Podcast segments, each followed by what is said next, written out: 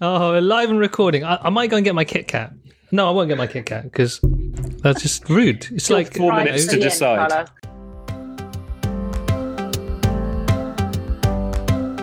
Uh, welcome to a happy pricing podcast sans Ben because Ben is on holiday.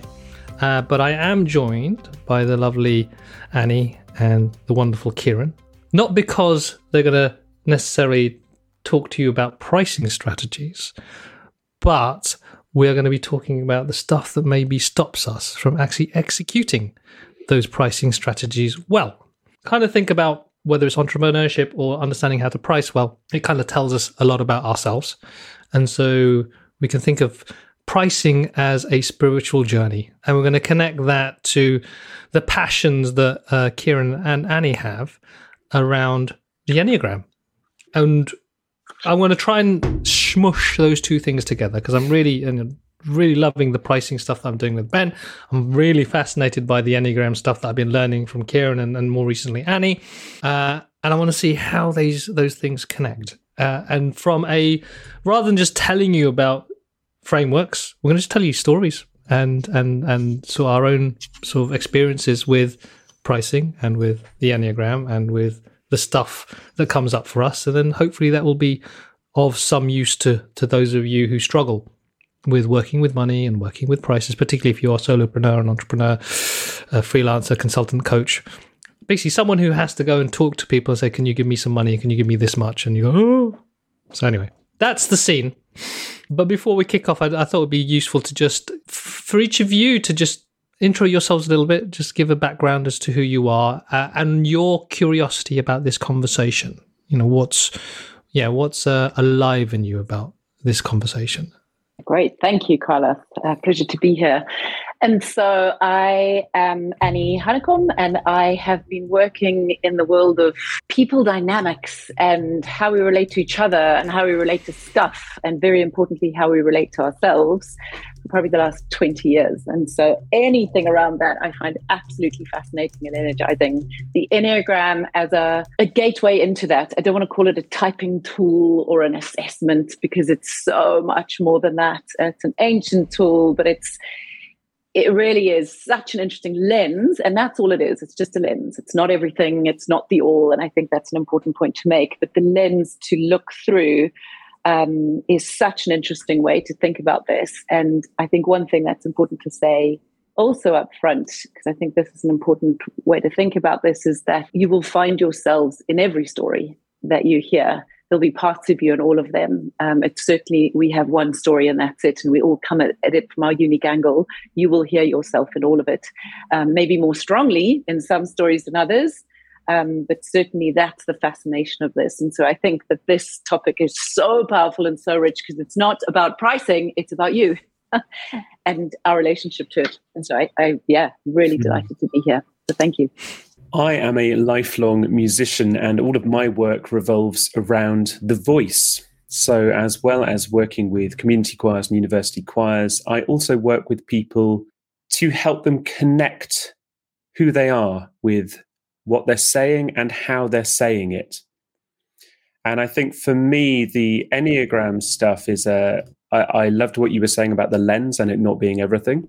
Absolutely. I have also found it an incredibly valuable tool in that work for me to deepen that work, not just for myself, but to deepen that work I do with other people. And when I think about myself through the lens of the Enneagram and, and, and my type structure, how I how I perceive the world, how I experience the world, it's fascinating to me how my perceptions towards money have changed in quite fundamental ways.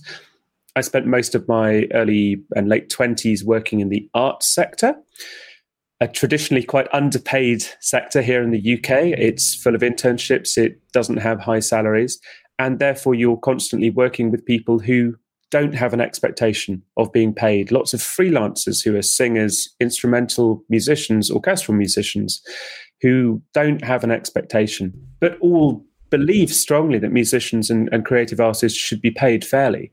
And I've grown up with a real fire in my belly around that. And yet I've still found this interesting resistance that has come up for me whenever I've been working for myself, which has been for, for most of that period of work rather than working for an organization. And I'm really interested in exploring this, this resistance towards receiving money for things that we do, particularly things which have, uh, I guess, what people might say as a slightly more esoteric outcome, something that is more artistically or creatively driven, or to do with a, a spiritual dimension, and how we connect those elements, which have, I believe, absolute and true value for people, with the receiving of money and being receptive to getting that money. Uh, I think that leads us nicely into the second topic that I had in my mind as a, com- an exchange that I was seeing on the WhatsApp group, being apologetic about hmm. pricing. I even think, as you say that, uh, Carlos, and again, I'd love to be challenged on this, but there is an apology around money in so many of us for different reasons, and I think that's that's what's interesting here. But uh, certainly, if I speak for myself, so I'm a, a Type Two, an SX2 on the Enneagram, and so that's kind of the helper has such an externalized view, and what comes with that is being other referencing. And so your sense of who you are, your sense of value, your sense of contribution is all by reference to others. What have they said? What do what is their perception of me? What do they think? How do I feel in the presence of? And so you can imagine that when you do having a pricing conversation, the apology around, oh, I've got to ask for money for something which I so genuinely am, am, am wired. My worldview is around offering and and helping and now I'm asking for money. Like there's a massive apology that sits behind that. And then a problematic relationship to pushback around that. Because, oh, now what do they think? And how am I seen? And am I taking the Mickey here? And, and, and all sorts of stories, whatever those might be. And so the apology around it certainly is very up for me and the many clients that I work with that are, are uh, identify with a type 2 or predominantly feel their home sits there in their preferences and how they you know, are just in the giving space to other, attaching a monetary value to that just suddenly becomes tricky. And so the apology then can lead down very different paths of um, wanting to negotiate too early or compromising or starting the conversation on the back foot without being very clear. And what I would say is unapologetic, where certainly I've seen that in, in other types. And, and interestingly, in my work, I've, I've often talked about there's a type, the type eight, uh, the active controller, as being unapologetic in general, very clear, very front footed, strong pair of hands. The conversation is clear and unapologetic. And yet, Kieran, I know that you've even challenged that to say it might look that way, hmm. but it's not necessarily that. So I'd love to hear your view on that. I would love to ask you a counter question first, though, if I may. And it's just about this thing about receptivity and twos because twos are often seen, I think, by people first reading about the Enneagram as the people that want to give everything but find receiving challenging. The idea that if you receive a gift, you need to give a gift almost of equal or, or more, greater value back again. And I wondered just how that dynamic worked with regards to you giving the service or giving coaching and receiving money for that that's been a lot of my work certainly yeah. and that's how the enneagram's been such a powerful tool for me hmm. is a to be very clear about what's that little voice about recognition for what i do because if it doesn't come man alive is that that just raises all sorts of yeah stuff mm. let's just leave it at that um, and i've almost been able to link that to well actually fair trade so actually if there's a fair trade then that feels right and so that's the recognition. And so I've had to work with that on uh, and recognizing that actually someone making that contribution financially is potentially that matching. Um, and so it's been a really important thing for me because it's enabled me to see worth not by way of relational capital, but actually, you know, financially being very clear in that conversation. And I, I say that also because I've seen how when I've done stuff pro bono, when possibly I shouldn't have, the value disappears in so many ways. Not to say pro bono work isn't super important, and there are places in which it's absolutely the right thing. When you're doing it for not the right reason, mm. there's all sorts of complexity that comes into that. And so, mm. certainly for me, the receiving and the way of going, this is exchange of value, has been really hard but important work for me. Um, mm And so, I guess that's a point here, and that actually, just to quickly shoehorn in there, no one said this works easy. So we're going to have a lovely, like, quite casual conversation, and it all might seem quite straightforward, but the work, man, it's there's tension there. Oh, it's sure. tough. Absolutely, this is the work I think of life for people that want to do it. And the thing is, it's not it's not the work that we have to do. None of us have to do this. It, it's it's always a choice to do this stuff. I loved where you got to with worth, and thank you so much for indulging my curiosity about that. For me, the apology, and you're talking about the apology, manifests in an entirely different way.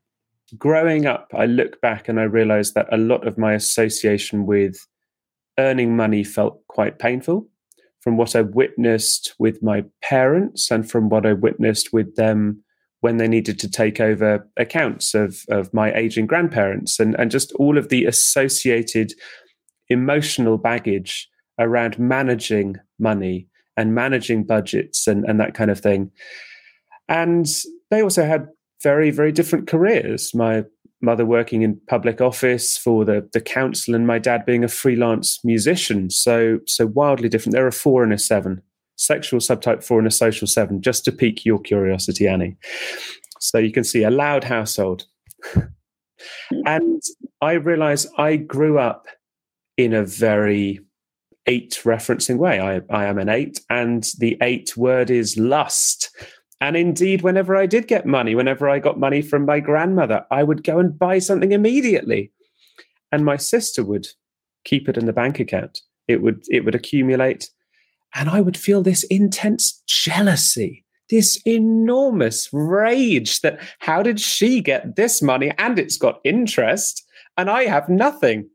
I think the um, the most ridiculous story I can remember from childhood of kind of money story for me was this this game called Pigs Might Fly. Now, some people on this call that know me know that I am a big pig enthusiast, and this was a game advertised in the 90s.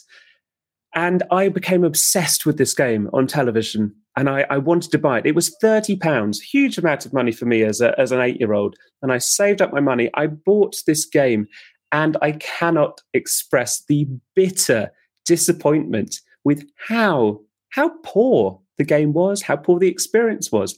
And I just remember sitting there having completed one playthrough, and all I could think about was the loss of the bunny and how I felt inferior and this pain.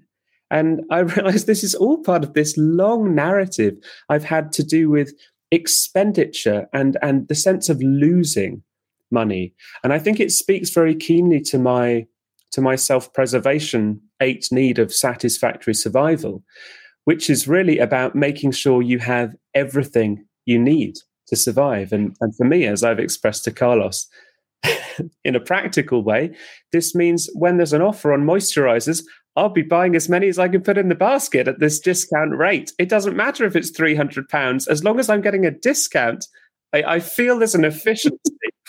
it's the same with, you know, chili oil, whatever it is. It fills the cupboards and I accumulate the the material things. And it's just a fear of things running out. But of course it's kind of born from this this strange relationship with with pain i think quite early on and, and money and having money and and associating with the pain and also with others having things i didn't. At the beginning annie you you mentioned that um, there's elements of each of our stories that we'll resonate with and but we might relate to in mm. different ways. And i definitely picked up on this feeling of if I receive, then I'm going to have to give. What the way Kieran put it, I think I might have to give back and maybe even more. So nearly kind of this owing aspect of receiving and giving, or in that exchange. I think my point, and I'm less um, knowledgeable of my type and what it means, and so I'm going to be talk purely about experience rather than a reference to how I how it relates to the type six that I'm attracted to at the moment. But I, I, I can remember being very le- less apologetic about pricing, particularly when we were running our agency and also when I was a freelancer. I was very much of the thinking that ha- what's the least that I can do for the most that I can charge, and it, it's and uh, it might relate to a question uh, later that Henry asked uh, that we might tackle. How do you know what is fair exchange? But I had this real kind of sense of like, if I can do it in 15 minutes and I've charged them for an hour's work and they're happy to pay for that, I'll do it in 15 minutes. I'm not going to spend an hour on it. I'm just going to do it as quickly as I can. Uh, and so there's this, I don't know how, how that relates to the type aspect of things, but there's something there around, I was, I was very much around needing to see what's the most I could get for the less, the least I could do. And then one of the conversations I had with Kieran before um, doing this podcast was this around this idea of how much money is enough. And one of the things we were talking about is what's enough. And I remember always need well, slam like this. I'm needing to a buffer. It's an arbitrary number. I have no idea how I've got, but there's always like this. I've got this figure that has to be in the bank. And as soon as it starts to shrink, I start to get a bit worried and a bit scared. And when it grows or when it gets bigger, I become a bit more generous and a bit more uh, loose. Let's put it that way with with the money. And so, yeah, it's it's uh, it's uh, again a different aspects of some aspects resonate in terms of like oh, there's the a, a, less about apology, but more about oh, what do I have to give back? Why do I have to give now in terms to earn this much money? And then there's something around survival. It's like what's enough to survive, and how do I, and what happens when that survival budget or that amount starts to shrink, how that affects uh, my ability to do things. I think context there absolutely matters, right? Um, you know, because we are if we're in survival mode, that's going to bring up a very different context than if we there's enoughness in general. And um, I also know that certain types, and I, uh, I hope you don't mind me referencing it, Henry, because I happen to know that you're a nine, um, and that money is a really tough one uh, because there's potential conflict, there's potential disharmony, and that is just almost a well, what, whatever it needs to be, the stepping back from, and so I guess that's apology in a different way. But certainly, uh, this is just a piece of advice I had from a mentor, which just has I've used in many contexts, not only pricing, but it's turn inward. Does it feel right? Do you feel that you are overcharging? Do you feel that this is really stretching it to a point that you're not you, you, you're feeling uncomfortable with that? Or are you feeling hard done by? Because actually you know you're discounting or you compromising and so if that either those of those ends make it a difficult conversation and so it's got to be your sense of what, what feels right in this scenario for this client, for this piece of work, knowing the value and the worth that I am bringing and the work that I am putting in. And that might change according to your context because um, it's also got to be weighed up with what's gone before and you know what does that bigger picture look like but certainly it's when your knowing is that it feels right the conversations you can have in a very clear way, I think are, are, ones that then allow that pricing to to feel right and for the conversation to go, go the way it needs to go. But if you've got that sense of apology on either end, it makes it tough, uh, and that's when we get a bit unstuck. It's certainly been my experience. Makes me go back to this apology question you had before, and how for much of my freelance life I've approached pricing when something has felt difficult and emotionally challenging that this should be worth more, but usually after the fact and at a point whereby I've already locked in some pricing or I've set a fixed budget for something. So it goes into this kind of resentment deficit against myself, which the client isn't aware of. But this deficit builds and builds and builds. And, and again, I think this is another part of the pain narrative for me. And because of that dynamic, I've realized that when I work with clients that I enjoy the time with, my inclination is to charge them less because I don't feel this buildup of a painful deficit. And one of the most interesting things for me, really only in the last couple of years, has been thinking about isn't this the work that's worth more? Isn't this work, this deeper work where I can be at my best because I'm not feeling resentful and therefore providing much greater value and much greater support and awareness to the people I'm working with. Surely this is the work that I should do more of and, and has greater value. And the work to which I'm resistant, I should just stop doing. So, starting off from the perspective of happy pricing, one of the things that we talk about is, is value is in the eye of the customer. beauty is in the eye of the beholder. A fair price is what they say is a fair price. If they're willing to pay 10 times than what you thought, then that's what it's worth to them. And and it's about we talk about having conversations with your customer to understand what kinds of numbers they're comfortable to work with. And then also for them to understand, all right, if I work with you, what value could that create in terms of what does that connect to into the rest of my business, into my life, whatever it is? And another way of talking is that if I don't work with you, if I don't do this work, what would be the cost? And this is a, a way to explore at a very subjective level, what is it worth to them? Because it, it's it's always going to be based on their ability to pay and how much pain or pleasure they're going to be getting from working with you. So that's one side of the equation. The other side of the equation, which I I, I want to, I definitely feel is important, is how I feel about accepting that amount of money, which is what I was hearing Annie, Annie say. And if I don't feel comfortable then it's going to be hard to back up a price that they may you, you may hear oh yes i'm going to pay you five grand for an hour's work. But if you feel like you're never going to step into that confidently and say okay it's five grand. You probably say oh it's probably maybe two and a half or two and then you realize actually i could have charged more and then you kick yourself for doing that I don't. Well, again, maybe this is a conversation we have uh, another time. But how, how do you work through that? How do you work with that? Because I believe there's a moral aspect, an ethical aspect, and there's a personal belief aspect. And that's it's like this whole thing. Like I'm enjoying the work, I'm loving the work, and so why am I charging that much money? I should charge mm-hmm. less because I'm getting something out of it. And I related to what Annie was saying in terms of the feeling. If you if you if you are really receiving the money with joy and I assume that's connected because you love you love the person that you're going to work with, you love doing the work, then actually the eventual outcome is going to be more uh, easily attained. Because the thing is, the outcome most of the time, and maybe with coaching is different, but the outcome potentially could be the same thing, but how it the experience of getting there may be different. But ultimately, what customers are paying for, what they pay for a lot of the time, is the outcome. Will you get me this number of clients? Will I be able to stand in front of a load of people and talk? Will I be able to lead this team without feeling scared?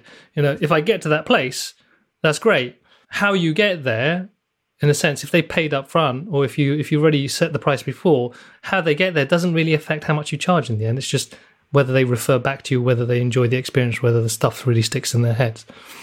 So really, sorry, just narrowing down to this idea, like mm. the pricing bit is you generally at the beginning of the engagement before you've even done any work, and so because of that, there's their perceptions of what is fair exchange, your perceptions of what you're willing to receive, and so fair, in my eyes, is so subjective, dependent mm. on the two players in the conversation. And you need to believe it's fair, right? That's mm-hmm. the starting point. And that and that's it, right? And I, I had such a powerful conversation and I'll never forget it. Um, I was with a sales director, I was newish in the role, and we were presenting something around a, it was a, a long running program and there was a price on the table and it was punchy, but I knew that the the quality was high. And so I was flanking him, and the client said, Oh, well, actually, I've had something offered by someone, and it's almost half the price. And he did, it didn't even take him a split second to respond, to go, That's great. And I'm sure they are worth every penny. And it was so powerful because he just didn't back down at all. He was like, yeah. So well. And that, and, and, and that there is the really interesting thing is like, what is the price of confidence? Because he was very confident. So the, if a, as a customer, as a client, it's like okay, if if they're if in their mind, if they're in their own history and the way they look at things, any kind of uncertainty or doubt is a massive risk, even if it's just kind of uh, just presented as it isn't even a fact. It's just like oh, there's an element. They might pay for that. You know, they will not go to someone else because I, I, I not having doubt is of value to me. Hmm. Yeah, and and hmm. this and what's so powerful there depends. I guess what actually in any kind of service industry, it's Khalsa Mahan who said, "How you sell is a free sample of how you solve." And so my experience of you and the exchange of setting pricing, negotiating, designing stuff, that exchange is a sample of what it's going to be like to work with you. So make it solid, be confident, you know, don't bullshit, don't be trying to pull wool over their eyes. Do it as you would really work with someone, then in a very front foot way. And so, Henry, again, to your point around exchange, it's less about the actual price than you'll it, that then you know you've, you've got to set that but you almost want to set that and then move on uh, because if you're constantly negotiating on price i think it, it gets confused and we keep holding on to that and i think setting pricing is a really really useful model and you can tweak around it but then the conversation becomes about something else. Uh, what do we offer for that? Mm. How do you negotiate mm. with what you do within that pricing? Mm. Pricing holds uh, can be really powerful. I love that story, Annie, and it made me think about my experiences of working for other people and selling their products, which I've never had any problem with at all. And I've always enjoyed the fact that the KPI was just 90 something percent without me having to do a thing about it because I would just be myself selling their thing it almost didn't matter whether I thought that this was a particularly great thing. If I thought that this worked for them, I could tap into my own energy for that. And yet, when selling, uh, this is through experience of many years, selling myself, because that's what it felt like, that confidence evaporated completely. And my journey, my work has all been around tying together this thing of worthiness to tie it back to what you were talking about to start with, actually really allowing myself to feel into my worthiness. And, and for me, that's about the the vice to virtue conversion, the any go to take it slightly back, Enneagram roots, because it is about the the move into innocence from the eight. It's the move into openness, into receptivity, into that oddly vulnerable place where actually I'm self-accepting. And through that self-acceptance, I can be confident in actually saying, this has value and I've decided this is the value that it has. And that's really that's non-negotiable then. That is just it is what it is. It is that is the feeling in that moment. Yeah, there's um this is where for me and I feel we can go over so many topics. I think there's where I'm drawn to now, given the conversation we've just had. There's this is this whole exploration about the money stories. You know, we talk about the pricing. That's for me. It feels like there's another angle because it, it the money stories is very much about us. And I think with Annie, we're talking about the feeling, and when you were talking about the confidence, and you're thinking this is about us. And when it comes, from my perspective, when it comes to pricing, it then becomes about them. Mm. Uh, how we stand, as long as we're confident, and with Henry, as long as you're confident in your work, then it's about who you want to work with and who will, you know, how much they will pay will always depend on their own contexts, you know, and, and who and the kinds of people you want to work with. So that's this all then starts leading into marketing and niching and understanding your customer. And you can't be a, you're not going to sell to everyone. You not everyone will buy from you. So a whole another world of things that we could tackle. But it feels like here at the core, before you even start thinking about who and how much, is like, what is it that's holding me back? And how can I also be aware?